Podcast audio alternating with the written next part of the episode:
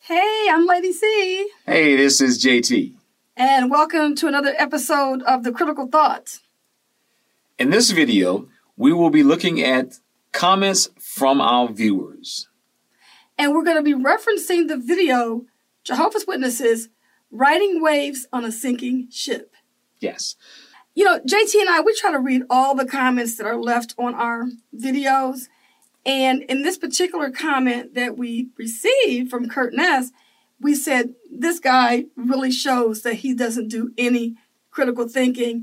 And not only that, but we think that people use that term very lightly because critical thinking goes beyond just the way you want to look at things. It's really been objective. People have a tendency to hang around people that say the same things that they do or they go along with their train of thought. That's what Jehovah's Witnesses do. And that's why you're not allowed to hang around anybody who doesn't think like a Jehovah's Witness. And that's the reason why critical thinking is so important and people have to really understand what that means, you know? Yes, very true. Uh, in this video, we discuss how the Watchtower uses numbers in their counting of time. And we made the point that it's often said that numbers don't lie, but you can lie with numbers. Well, one of the commenters, his name is Kirk Ness, he had something he wanted to say about our presentation, and we'd like to share it with you. This is false information or fake. I've been a witness. Never was I required to do 10 hours. I was a servant for a while, and as a servant, you are expected to do 10 hours. But what does the Bible say? More will be expected of you if you're a leader. Those that choose to lead should lead by example. And yes, they should have more hours. The general public are not required to have 10 hours. One hour is sufficient to be a regular publisher, and for those in circumstances of nursing home or in house care, they can report 15 minutes. This guy is misinformed. So Kurt had expressed concern that there was no quota requiring uh, a publisher to turn in 10 hours. And he even told us why. He said because he personally had had no experience and therefore it couldn't be true. And see, this is one of the problems that we have when we're talking to Jehovah's Witnesses. If they have never experienced it, if it took place before they were aware of it, by default, they go into lockdown mode, as we mentioned lies, lies, lies.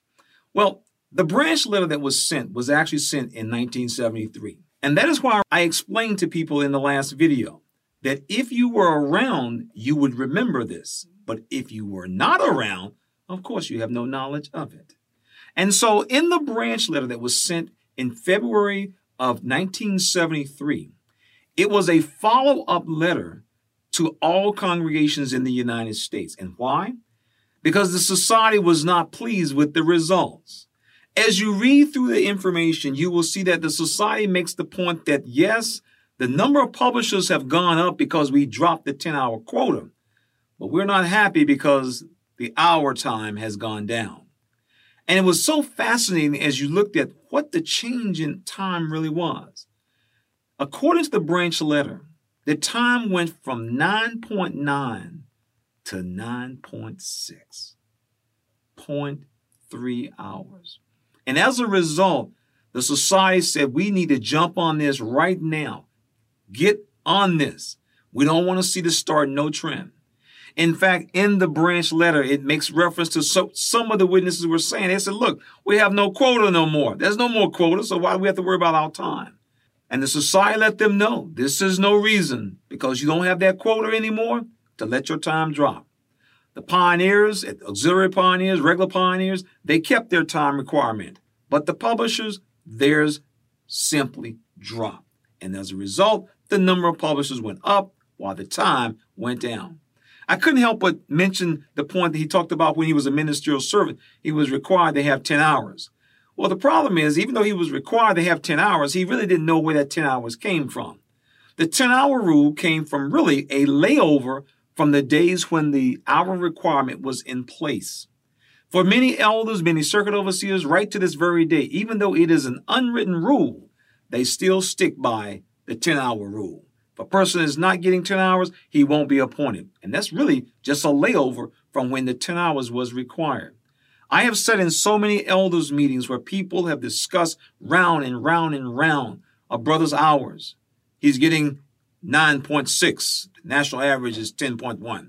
And we'll be back there for an hour or two just going round and round. And I've seen situations where the circuit overseer has said, look, if the brother doesn't feel comfortable, if his conscience doesn't allow him to recommend this brother as a ministerial servant, why don't we just table his appointment?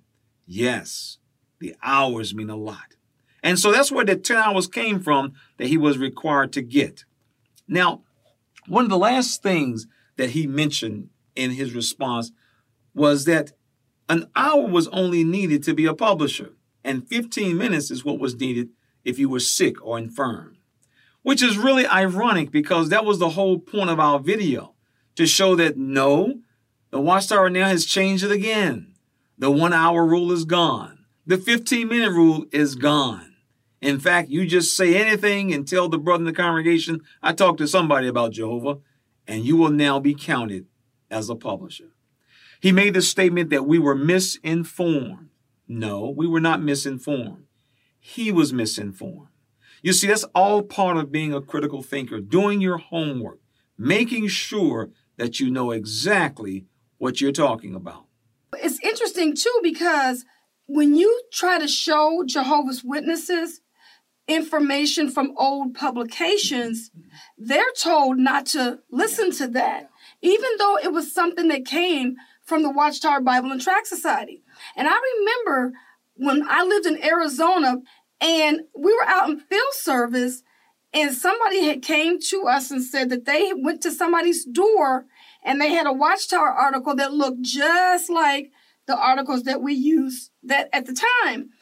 And the, the comment that was made was they're part of the evil slave and you shouldn't be listening and reading or anything or paying attention to any of the things that they had. So what we try to tell people is if you want to know where you're going, you need to know your history. So what is the history of this religion? That's the issue here. Yeah. And, and, and I found one of the comments that was mentioned in this particular video, uh, someone related how in their congregation, they actually had a big card, big poster board up in the back. They had about 60 publishers. And so at the end of the month, at the end of the month, it would have to reflect 600 hours. And of course, if they didn't get the 600, that told everybody in the Kingdom Hall somebody didn't get their 10 hours. And of course, then that becomes the undue pressure because now everybody's like, well, I wonder who in the congregation didn't get their 10 hours. And if it was you, you knew you had failed the congregation. And so over a period of time, the Watchtower actually dropped it. So Kurt, no, we didn't lie. That was actually a policy that was in place of getting 10 hours as a quota. And then also what we, we realize is that there are people that are Jehovah's Witnesses, they come into the organization at different entry points. And so if you come into the organization and they stop teaching this 10 years ago or whatever, there's a lot of teachings that they get rid of right away. And then there's a lot of teachings that have remnant. Because when you think about certain things, when we talk about certain types of teachings that Jehovah's Witnesses used to have or didn't have, some congregations are still enforcing old rules. Oh yeah, yeah right? Yeah, that's so true. But in these kind of instances with the hour requirement, they immediately start teaching people, oh no, it's if, if somebody keeps saying we we that pioneers got to do 90 hours a month, people like, well, we know you weren't a witness in the last 10, 15 years because we only do 70 hours now. Yeah, changing the teachings and then no one basically being able to talk about it is a, is a tool that the organization uses all the time. Uh, we know, like with 1975, there at the recent convention a year or two ago, they had a little drama which showed how they was talking about 1975 and the whole flavor just changed. And this has been a very effective tool of the organization to be able to stop teaching things and allow no one to talk about it basically. And so anybody who's new coming in, they don't even know anything about it. And and it's, it's a nice little tool that the organization has very effectively used. So when people are trying to examine things, they don't know. And that's what makes it so sad. But I think the worst part about this whole thing is where you live at. Like, which country do you live in? And then if, like, let's say, let's just take the United States. If you're in the United States and you live in a certain part of the country, they may not be up with the with the teachings. And what I mean by that is everybody doesn't keep up with organizational procedures. It happened in our congregation when a brother was going to get a kidney transplant from his wife. One of the elders actually said, We need to get a judicial case going because he was like, They got to get disfellowship. They got to get, we got to do something about that. So he didn't keep up with that. Yeah. Right? When I was growing up in this religion, I thought we all taught the same thing. But you got to remember that the issue that you face is it's only as good as the elders that's presiding over the congregation. If the elders don't keep up with the Watchtower teachings, if they're sleeping at the elders' meetings, whatever you want to call it, they ain't paying attention, then the friends are at their mercy, yeah. which means that you're you're working with outdated information. And so when JT was doing the video talking about the counting of time and giving you a history of what it was like, like he said, mm-hmm. Kurt Ness was like, oh no, you lying. Yeah. But like JT said, have you done your homework? Yeah. Have you done your research to find out if in fact this was true? And that's the issue that we find with giving out information about what our life experience was in this religion. Yeah, that's so true. That is why we encourage people do your research. Do your research. Become a critical thinker. This has been Lady C. And this has been JT. Thank you so much for being in our audience. We look forward to seeing you on the next video. Take care.